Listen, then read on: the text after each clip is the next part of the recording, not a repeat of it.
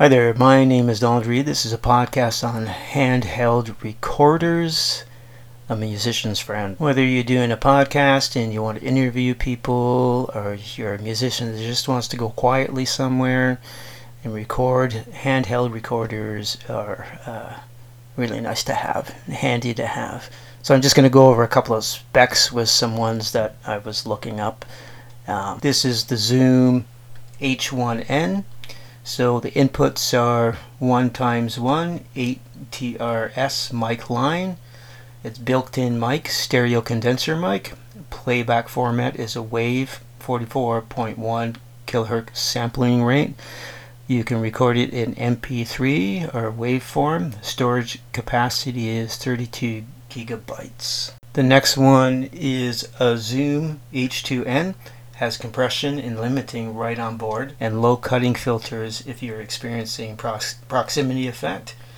It's MS recording, where one mic acts as a center channel while the other two side create ambience. The next one here is a Tascam. Um, I'm a person that uh, really liked Tascam equipment. Uh, when I had my little project recording studio many years ago, I had some Tascam uh, equipment, so I'm a big fan of, fan of Tascam. So this handheld recorder is a Tascam DR1000.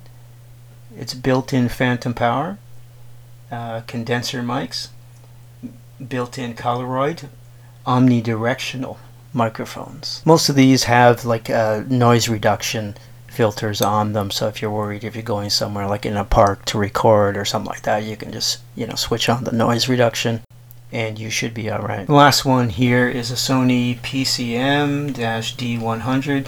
Two high quality condenser mics. Memory stick storage is 32 gigabytes and you can power it up by, you know, four AA batteries. Anyways, there's some uh, ones that you can take a look at. I mean, you might have one that you that uh, you like much better than the other ones, or but um, yeah, they're really handy to have. So anyways, happy recording. Have a good day. And P.S. Don't let anybody discourage you from what you're trying to accomplish in life. Or somebody saying you can't have that when they've already got it up.